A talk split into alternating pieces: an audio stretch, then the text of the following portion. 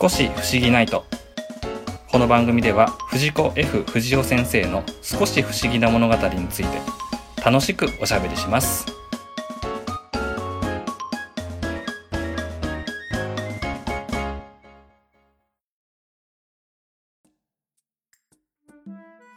はい皆さんこんばんはゆうすけですさっぱです。よろしくお願いしますお願いします。えっとですね最新情報的なことで言うとですねはい。まあちょっとね時間経ってるんですけどもはい。 12月の1日うん。ドラえもんチャンネルっていうね、えーウェブサイトがうん。今まであったんですけども、これがアプリとして単独で、えー公開されました。ほうほうほうほう。はいはいはい。今までね、無料でね、漫画が読めるとか、そういうキャンペーンとかも、よくね、ここで喋ってたりしたんですけども、ありましたね。あれのね、ウェブ版だったものがアプリでもうん。出ましたと。はい。うんうんうんで、ドラえもん界隈の中でね、ちょっと騒がれてることがありまして、うん。はい。アプリの中で今まで通り漫画が読めますよとかね、うん。アニメが見れますよとかね、やってるんですけど、どうやら、うんあの、映画の見放題も、どうやらそのアプリ内でやるみたいなんです。えー、はいはいはいはいは月額会員のことをね、ドラえもんの道具になぞらえて、オールマイティパスという呼び方をしてて、なんかちょっとね、い。うんうんうんうんあのー、ドラえもん感じてるんですけども、これがね、えっと、今後2022年かなうん。映画の配信が始まるっていうことなんです。うん。で、今までは、Amazon プライムとか、Netflix とか、はいはいはいはい。そういうね、あの、他のサブスクサービスでやってたんですけども、あれってほら、あの、期間が終わったりすると見れなくなったりとかもあるでしょうん、ありますね。う。で、これ単独アプリ化するってことは、もしかしたら、今後そういったアマプラとかネットフリックスとかで見れなくなるんじゃないかと。うーん。まあそういうちょっとね、懸念があって、はいはいはいは気になったのが、このドラえもんチャンネルアプリっていうのが、い。はい。スマートフォンに対応してるっていうふうに書いてあるんです。うん。で、このアプリは、えースマートフォンアプリ向けです。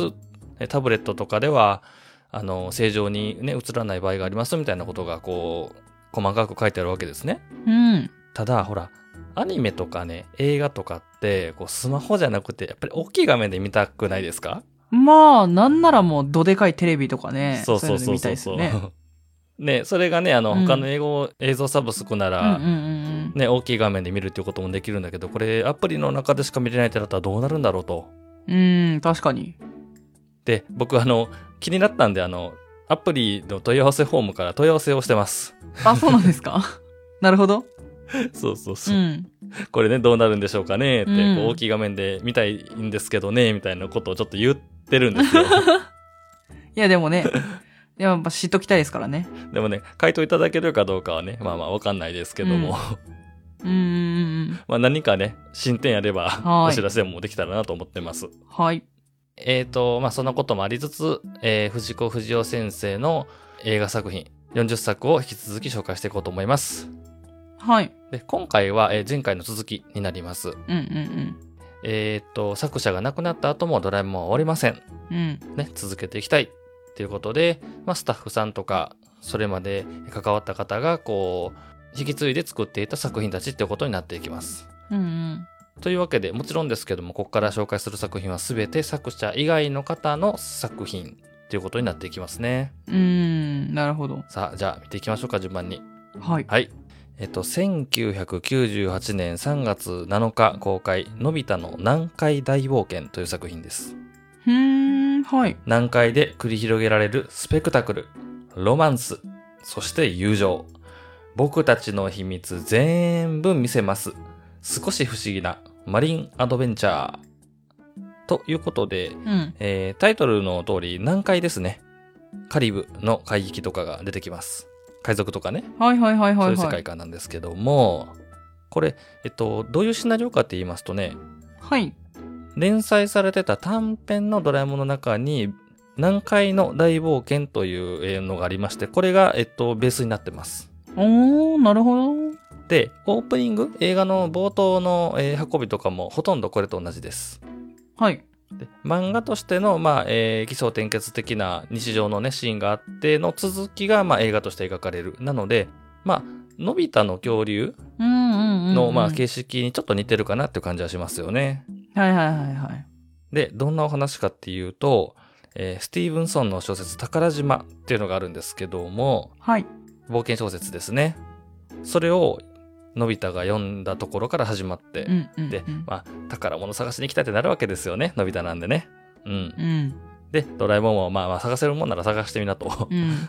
うん。で、宝探し地図というね、あのー世界地図みたいな道具があって、うん。で、その中から、こう、ポイントポイントをね、探していって、そこに宝があった場合は、ビビビってこう教えてくれるみたいなのがあるんですけど、うんうんうん。まあ、本当にあの、なんだろう、世界地図をバッと広げた中で、針の先ほどの小さいエリアをね、こう見つけ当てることができればって話なんですよ。だから、まあ無理だろうと。はいはいはいはい。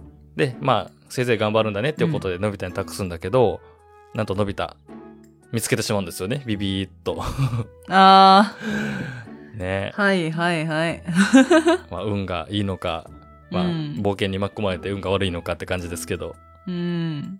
これが短編の本の南海大冒険の話なんですけども、まあ、うまいことやってるとは思います。あのーね、作者が亡くなってから1年も空けることもなく、やっぱ新作を出さないといけないっていう流れもあったりするので、うん。そこを作者のね、もともとのアイデアである短編を膨らませて持ってきたっていうのは、こう、作り方としてすごく頑張らはったんやなっていう感じはすごいしますよね、今からすると。うんうんまあ、この話もね、いいんですよ。あの、男らしいね、あの、映画版ジャイアンってやつが出てきたりとか、うん。ありますね。はいはい。あとはね、あの、ちょっと、ちょっといじってる感じあるんやけど、あの、ドラえもんの道具、ほら、よく劇場版になると、はい。道具を封じられるじゃないですか、ドラえもんって。 はいはいはいはいはい。いろいろね、持ちすぎてると、ね、便利すぎてお話にならないからって。うん。ポケットを封じられるっていう展開が来るんですけど、そこにね、残った道具が7個だけなんですよ。 7個か。で、これが、あの、いわゆるなんていうのかな、うん7つ道具みたいなはいはいはい、はい。扱いになって、ちょっとその冒険小説のシナリオに載せたようなちょっと展開にされてたりとか、うんうんうんそしてあの、なんと、ジャイアンにガールフレンドができます。うん。えしかも外国人。えそうなんですよ。やりましたよ、ジャイアン。マジっすかちょっと、ええー、そうなんだ。ねえ。で、まあ、この辺りからちょっとなんて言うんでしょうね。あのー制作側の事情とかも大きく変わってて、例えば、主題歌をずっと武田鉄矢さんが担当してたっていうのはあるんだけど、その作者が亡くなったことによって、まあ、降りたって話があったじゃないですか。はい。そういう事情も含めて、主題歌とかを担当する歌手、ミュージシャンの方も、あのどんどんどんどんこのバリエーションに富んできて、その時にすごく流行ってる方とか、話題の方を起用するようになったりとか、うん。あとはタレント声優さんみたいなのを取り入れたりもしてます。この作品で言うと落語家さんとかもはい。結構出てきたりとかね、うん。林家小武平さんとかも出てたかな。ちょっと今ちょっとお名前変わってらっしゃいますけどね。うーん。で、全体の劇伴音楽とかを大江千里さんっていう方がね、あのこの方もミュージシャンなんですけども担当されてたりとか、はいはいはい、はい。されてますうん。うん。で、今回の主題歌は、えっ、と、懐かしいな。吉川ひなのさんですね。サポさん知らないんじゃないかなと思うんですけどね、世代的にね。僕からしたら懐かしい人なんですけども、吉川ひなのさんのホットミルクという曲が、あのー主題歌になってます。はい。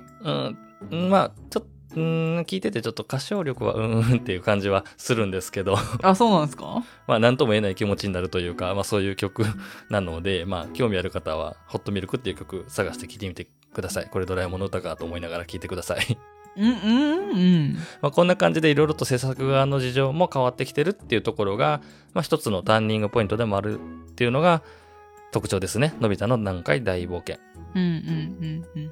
はい。じゃあ次行きましょうか。はい。えー、と、次がですね、映画テレビ20周年記念大作という触れ込みがありまして、そのロゴにですね、書いてあるんですよ。地球大好きっていうフレーズが。はい。うん。太陽系第三惑星地球。無知なる地球人により、滅びの道を進まんとするこの星を、我が手によって救うのだ。というね、なんかちょっと不穏なナレーションが入って、うん。僕たちで力を合わせて戦うんだ地球の運命がかかってるというね。これが1999年3月6日公開。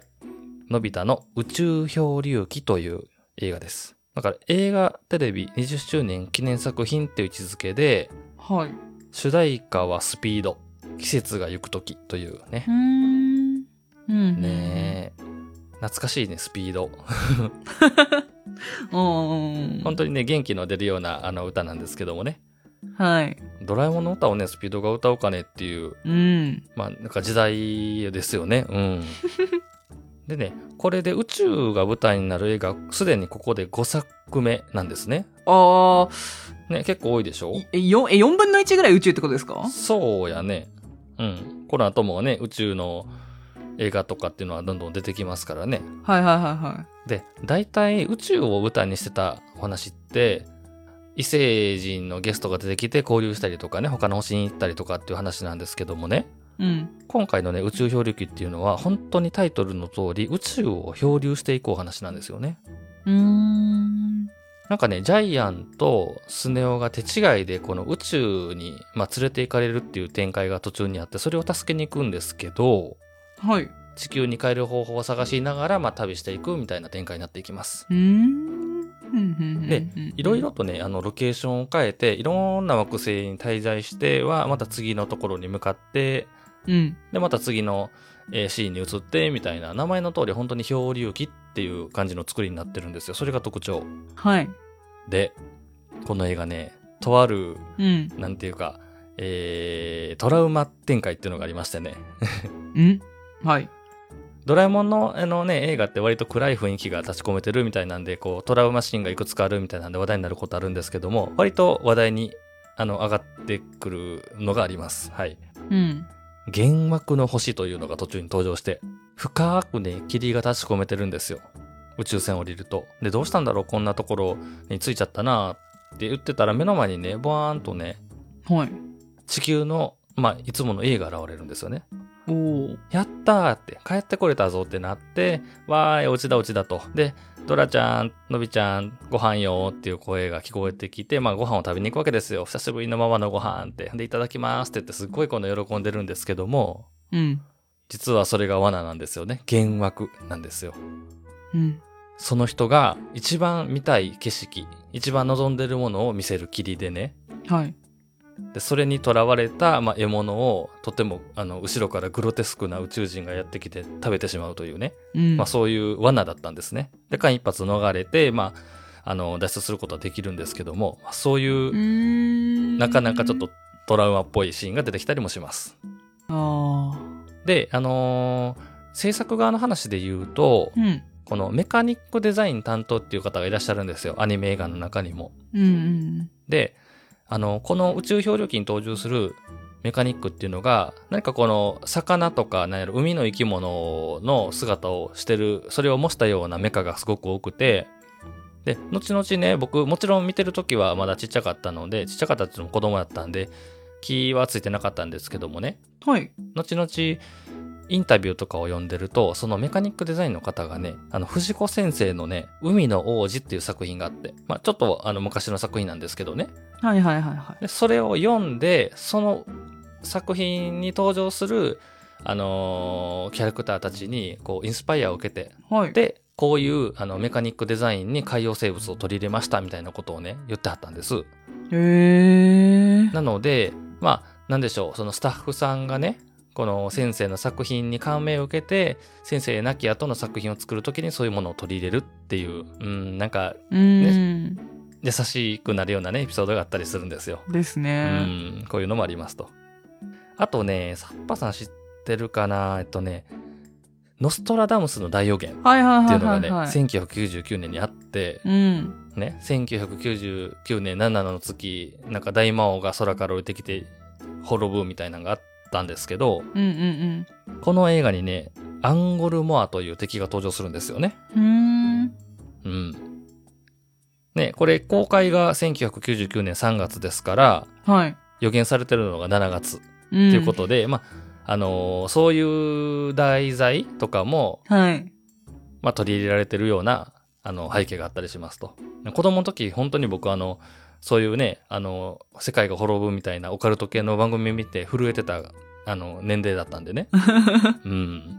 割とね、あの、怖かったですよ。あの、 まあ、あの、滅ばなくてよかったですけどね、 世界が。まあよかったですね。おかげでね、40周年いけたわけですから。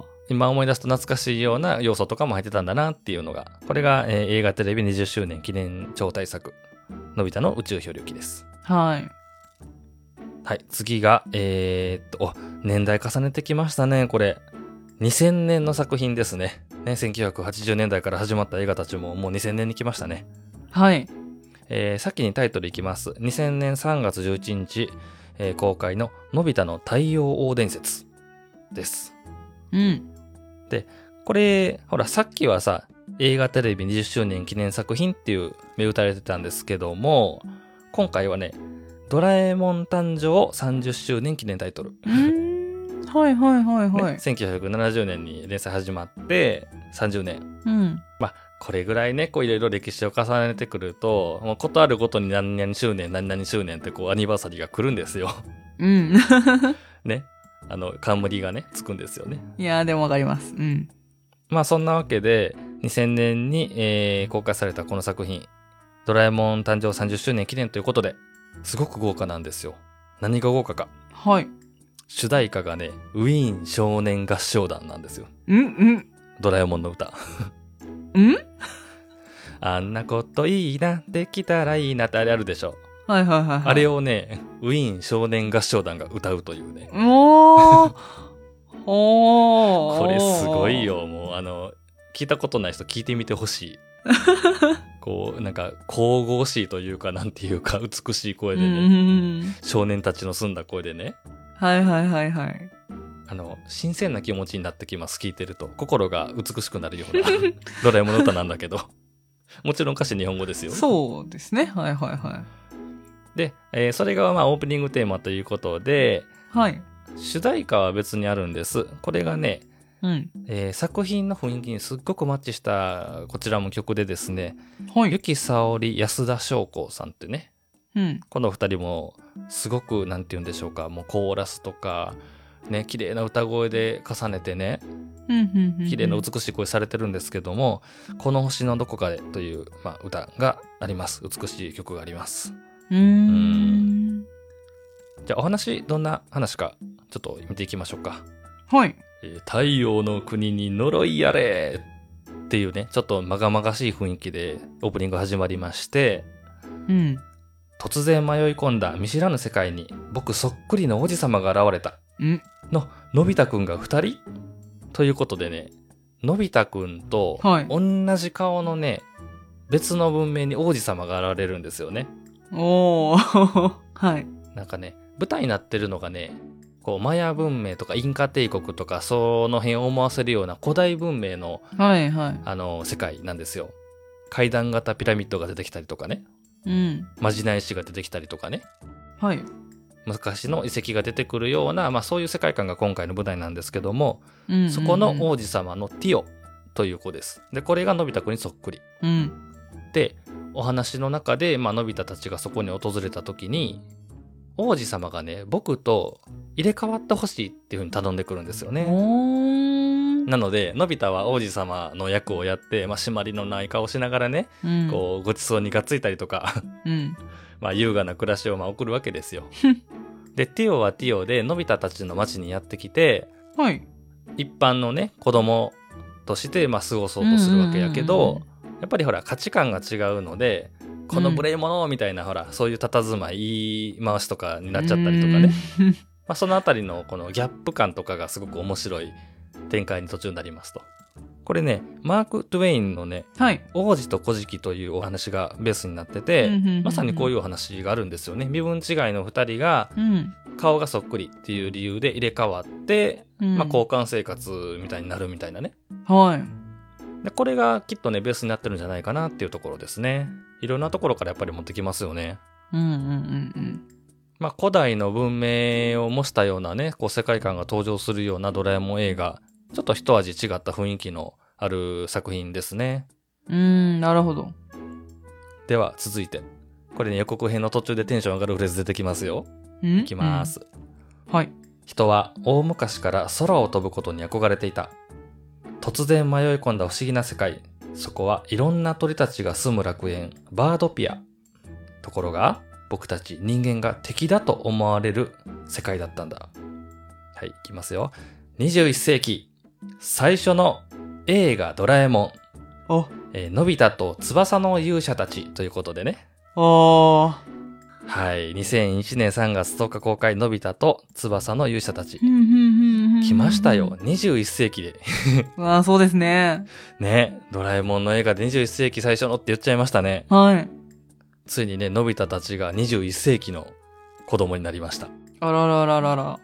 このテーマになってるのは、翼の勇者たちというタイトルの通り、鳥です。うんうんうん。はい。バートピアっていう鳥たちの世界が出てくるんですけどね。はい。で、ちょっとあの、やっぱり、あの、環境保護的なお話とかも入ってきてます。うんうん。ね、人間は敵みたいなフレーズとかもさっき出てきましたけど。はい。なので、冒頭で、あの、タンカーの事故で、ほら、重油がはい。溢れて、で、水鳥が苦しんでるみたいなシーンが出てく、きたりするんですよね。うんで、。それがいなくなって突然ね。うん。言ったらその何かの存在によってその鳥たちが保護されてるみたいなストーリーラインになっていくんですけどね、あー。はいはいはまあ、そんな話が出てきたり、い。はい。うん、あとねゲストの、えーキャラクターはこれグースケという名前の鳥の少年なんですけども、うえっんと。ね、自分の翼で飛ぶことができない鳥の少年なんですよねあー、はい。なんか子供の時の、まあ、トラウマというか体験が元でで自分の翼で飛ぶことのできないグースケが鳥のレースに出場するんですけどもそれがあの鳥人間コンテストってあったじゃないですかあのああ、はいはい、ありましたね。空を飛ぶためのこの機械を手作りするみたいなあれにこう乗り込んでね、うんこう誰が一番速いかみたいなレースに挑んだりとかねええー。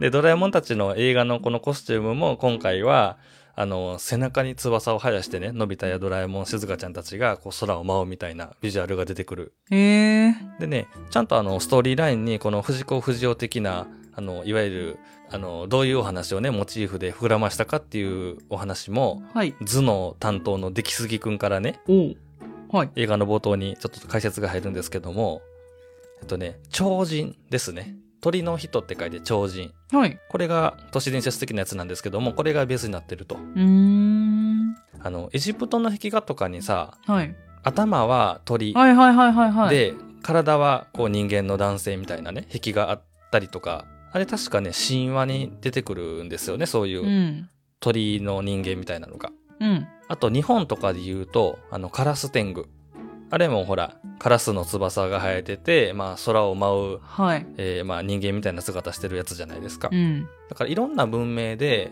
そういう鳥人間超人っていうのがあの記録で残されてるんだよってうんうんうん。でまあもしかしたらそういうのって存在したのかもしれないねみたいな話を出来すぎくんがしてくれてっていう導入があって、まあすごく映画「ドラえもん」っぽいなっていう感じがします。うーんで今回のキャッチフレーズはえっとね「ドキドキは空にある」っていうね、はいなんかちょっとワクワクするねこの感じ。わかる。なんかね、空を飛ぶっていうのはもうドラえもんではおなじみだけど、タケコプター使ったりとか、ほら、してたじゃないですか。だからそういうはい機械じゃなくて、このうん。バサッとね、翼を広げて大空を舞うっていうのをちょっと自然のね、力っていう感じがしてなんかいいですよね。まあそうですね。うん。で、自分の力で空を飛ぶっていうのが、まあテーマでもあって、まあ言葉通りさっきのグースケみたいにね、うん自分の翼で飛ぶっていう言葉通りの意味もあるんだけど、うん。まあそういう言い回し比喩的にその自分の力持ってる力で羽ばたいていくんだよみたいなあそういうメッセージなんかも入ってるそういうストーリーですはい。なるほど。これが21世紀最初の映画「ドラえもん」ということでこれ非常にワクワクする、えー歌い文句が入ってましたとはい続きまして2002年いきましょうこの子は僕たちの新しい友達名前はポコあっちもこっちも僕の仲間楽しいロボットたちがいっぱい一緒が一番強いということで2002年3月9日公開「えーのび太とロボットキングダム」という作品ですねはい。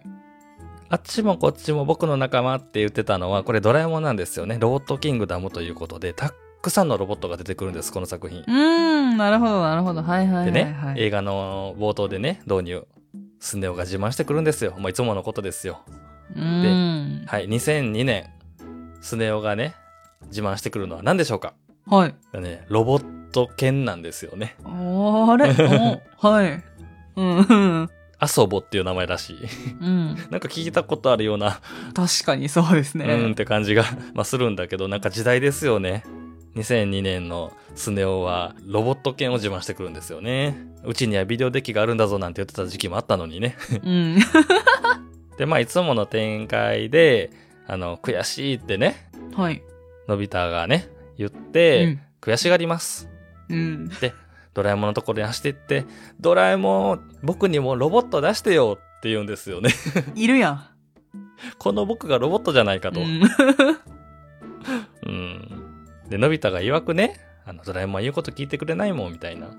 ね、僕おの言うーこと聞いてくれるロボットが欲しいよ、みたいなことでもう、わーわーキャーキャーなって。うんで、勝手にあのドラえもんの留守中にね、スペアポケットであの勝手に注文しちゃうんですよね。あらららら。ではい。未来デパートって注文したら、あのー自動的にこう部屋にこのお届け物ですって届くじゃないですか。あ、ありますね。はいはい。でね、ドカドカドカドカドカドカってね、すごい数のロボットがね、ざっと100体ほどえ届くわけですよね。お金。えらい騒ぎになると。で、まあドラえもんにね、気はいづかれて怒られて、キャンセルキャンセル、返品返品返品ってどんどん返されちゃうと。うん。ただその中にね、見覚えのないロボットね、混じってて、うんで、そのロボットがたまたまね、その時空の乱れに巻き込まれて、あのー他のロボットたちと一緒に送られてきたロボットなんですね。はいはいはいはいはい。えーこの子がさっき予告で出てきた、えーポコという、まあ、少年なんですけども、その子を、あのー元いた世界に返してあげようっていう話になるのがロボットキングダムなんです。うーん、なるほど。で、ちょっとね、あの、遊び心がまあ込められてて、その100体ほどね、ドカドカドカっと送られてくるロボットの中に、うんコロスケとか、うん。うんうん。あの、21エモに登場するね、お鍋とかね、あと、ゴンスケとかね、混ざってるんですようんね。うんうんうん遊び心的に。はいはいはいはうい。でゴンスケなんてほら、あの、芋掘りロボットやから、あっちこっちにこの穴を開けてね、地面を掘って、ね、やめてやめてやめでて。騒ぎを起こしていくんです よね。こら、やめろって、地面に穴開けちゃダメとか言うんだけど、俺は芋芋掘りロボットだ、芋掘りロボットが、あの、芋掘って何が悪いだみたいなこと言ったりとか。 まあ、それはそう。まあ、ゲスト出演的なこともしてくれる と。で、ロボットがたくさん出てくる映画って話だったんですけども、今までもほら、ロボットが登場する作品って結構あったんですよ。うんブリキのラビリンスとか、まあ、鉄人兵団なんかもそうですよね。はいはいはいはい。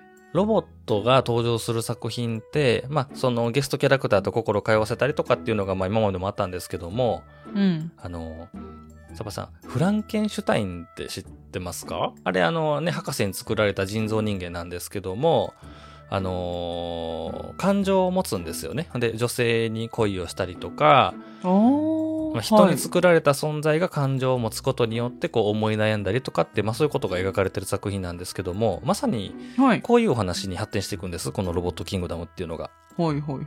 このポコをね、ロボットキングダムに返しに行くんですけど、そこでは、あの、秘密裏に、あの、ある計画が進められてて、ロボットから感情を取ってしまおうとう。ーんそ。して、あの、ただの、まあ、道具にしてしまおうみたいなね、そんな、あの、計画が進められてるんですよ。うんうんうん。でね、あの、ロボットから感情を取っちゃうなんて、ロボットを何だと思ってるんだみたいなことをのび太が言って怒ったりとかね。うん。うーん。そしたらそれを聞いたドラえもんがちょっとほろりとしたりとか、うん。はい。まあ、こういうね、あの、のび太の一言も、今までのやっぱりドラえもんの歴史、はい。ドラえもんとのび太の絆みたいなものがあってこそね、やっぱりこう聞いてくるようなセリフが出てくるようなところですよね。うん。うん。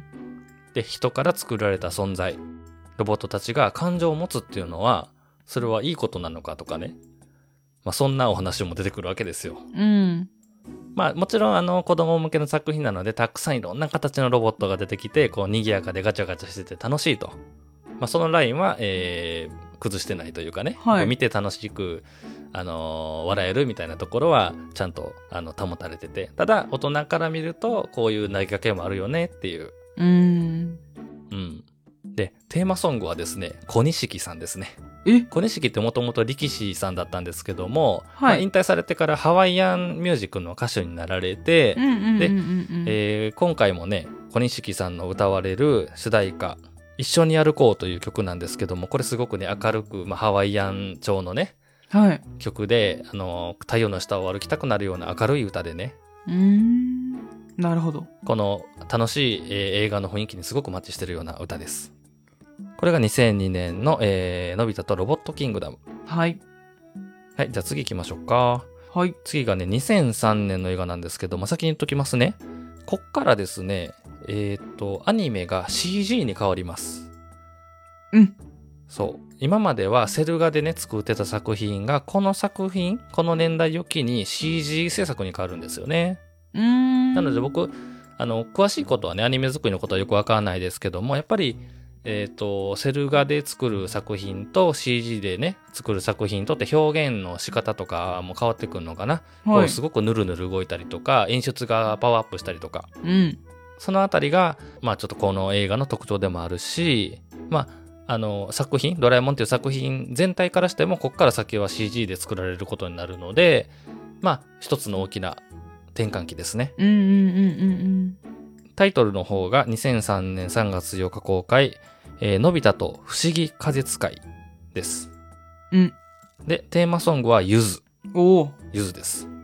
また会える日までという曲で、うんこれはね、えっと、アニメの方でも主題歌になってたんですけども、それがそのまんま映画の主題歌にはいはいはいはいはなったということです。ね、ゆずが歌ってるんですよ、ドラえもんの歌を。い。うん。はい。じゃあ、予告編いきますね。はい。風が友達を運んできた。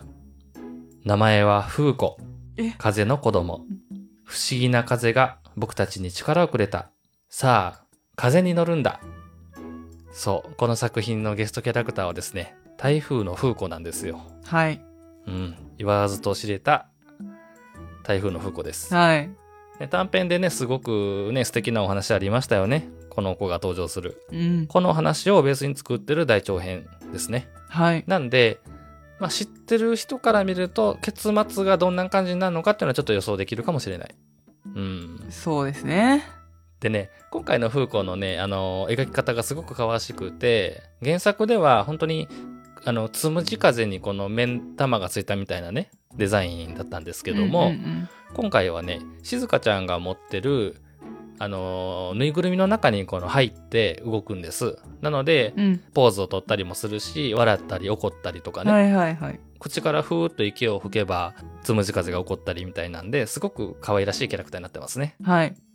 で映画ならではのドラえもんたちのコスチュームねこれはですねモンゴルとかなのかなはい。あの遊牧民たちがこう着てるような格好うんうんうんうん。こういう衣装を今回は着てますとで舞台としては地球の実はまだ発見されてなかったあのこういう世界があってはい。風の民みたいな人たちが住んでてでそこの人たちは風を使っていろんなねこう生活のあらゆることをやってるとうん。タイトルにある「風使い」っていうのはこの人たちのことなんですけどうん。で風の恵みを受けて風に感謝しながら私たちを生きてますみたいな人たちと、まあ、交流したり友達になったりみたいなところですうんうんでもねやっぱりあの映画のお決まりとしてねこう黒幕悪いこと考えてるやつとかも出てきてまあそいつとうん。風の力うんうをん使って戦おうみたいなねそんなお話になっていきますとうんはい。ねえねえこれあの時々あのいじられるんですけどこれスネ夫がねあの闇落ちして敵側に回ったりとかね、うん。うんあ、の寝返るっていうか、まあ、あの憑依されるみたいな感じなんですけどね乗り移られてちょっと、おーまあ、そういう展開があってすごいいや悪い顔してるスネ夫が登場したりとか えー。はい。であの台風の風子が登場するって話をね初めにしましたけどもお話の展開としては、まあ、全然やっぱ違いますうん。うんうんうん。ね、ベースにしながらもあのうんオリジナルのお話を組み立てて、で映画にしたこれが、えー2003年の「のび太と不思議風使い」っはい。ていう作品でしたと。はい。はいで、えー、と次の作品が、えー今回紹介する最後になるんですけども2004年ですねはい。これ、えー2004年3月、えー6日公開「のび太のワンニャン時空伝」はい。で島谷ひとみさんの「夢日和」という曲が、えー主題歌ですねうん。でこの作品が大山信代さんたちが担当されていた「ドラえもん」世代の最後の作品っていうことになってますはい。うーんそう25作品目になるんですけどねこれでうんうんでこれねえー25作品目ということで、予告編とかにもそういう25周年っていうのが、こう、ドーンと出てくるわけですけども、はい。今までのね、いろんな映画の、ドラえもんって呼ぶ声をね、コラージュしてるんですよ。ドラえもん、ドラえもん、ドラえもんって、ドラちゃんみたいなね。うんうんうん。鉄人兵団に追いかけられてドラえもん、ね、ポセイドンの前でドラえもんと、はい。部屋の襖を開けてドラえもんっていうのが、まあ、うん。こう、ジャイアンとかスネ夫がね、ドラえもん、ドラえもんって言って最後に、のび太がドラえもんって言った後に、ありがとうドラえもん映画は25周年っていう、まあ、フレーズが入りますと。うん。うん。で、僕、この、ワンニャン時空伝ってこれ発表された時、これすごいタイトルやなと思い、 思いましたね。まあ、そうですなんねか。、おおってなんか面白いな、このタイトルって。はい。はい。で、えっと、約束する。明日必ず来るよ。1、僕の新しい友達。子犬の1というね、子が出てくるんですけどね。うん。ここは楽しい楽しい犬と猫の近未来都市。そして僕たちがたどり着いたのはワンニャン国。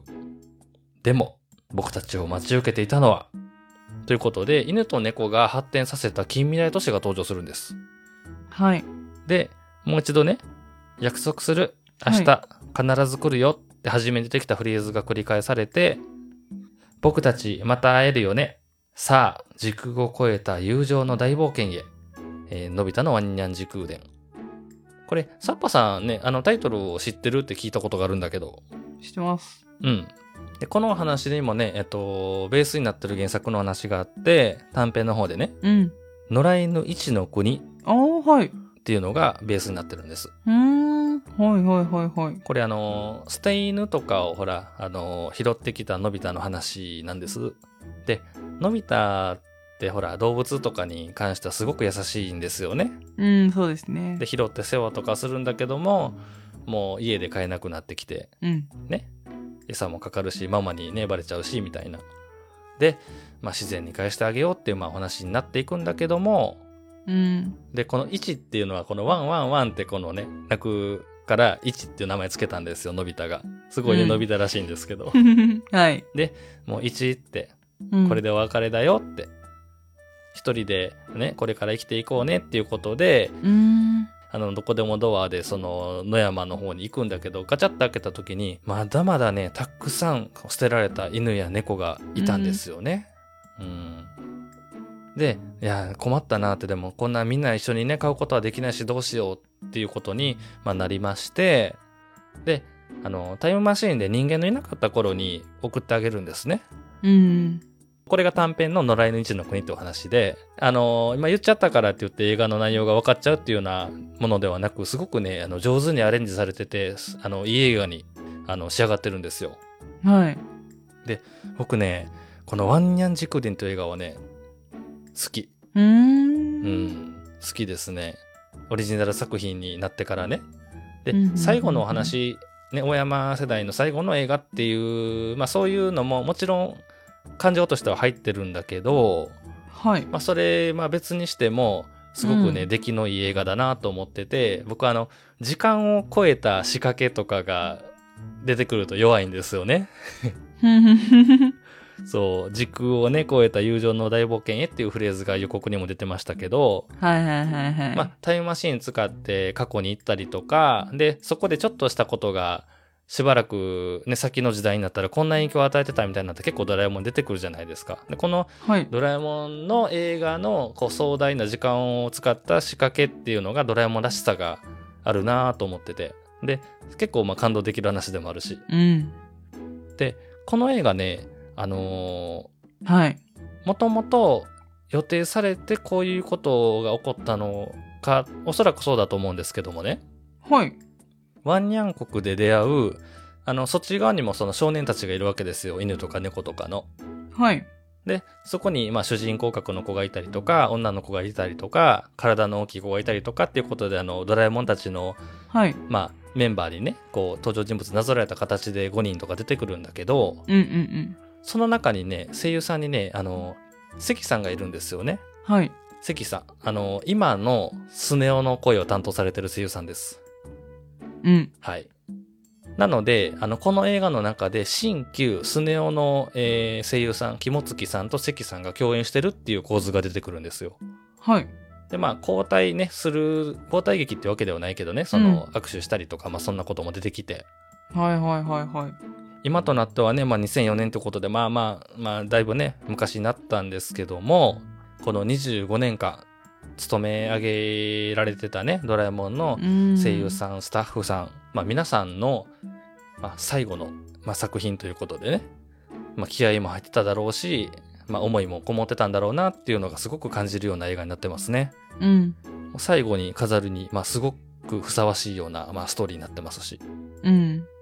で、えっと、この先は、えー水田わさびさんのね、まあ、世代に、まあ、変わっていくわけですけども、はい。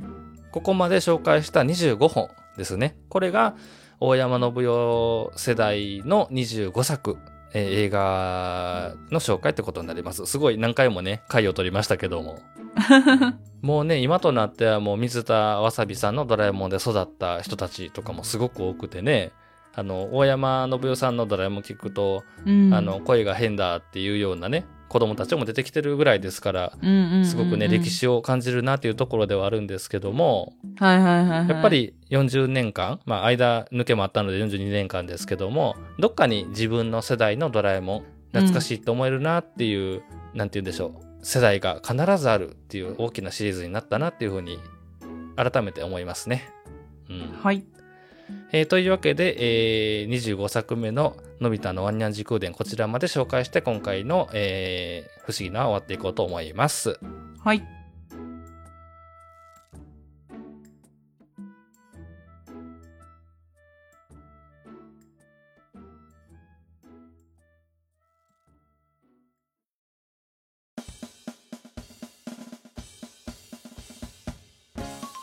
少し不思議ないとこの番組では皆様からの感想反応 F 作品への愛お届けいただけましたら嬉しいです。宛先の方よろしくお願いいたします。はい。えーメールアドレスは fushigi7110.gmail.com。ツイッターのアカウント名は少し不思議ないと。ハッシュタグはハッシュタグ不思議な。不思議はひらがな、なはカタカナで検索してみてください。はい、それからお名前だけで送っていただけるお便りフォームの方もご用意しております。Twitter のプロフィール欄もしくはエピソードの概要欄の方にリンクがありますのでご活用ください。というわけで少し不思議ないと終わっていきます。皆様次のお話でお会いしましょう。さようなら。またねー。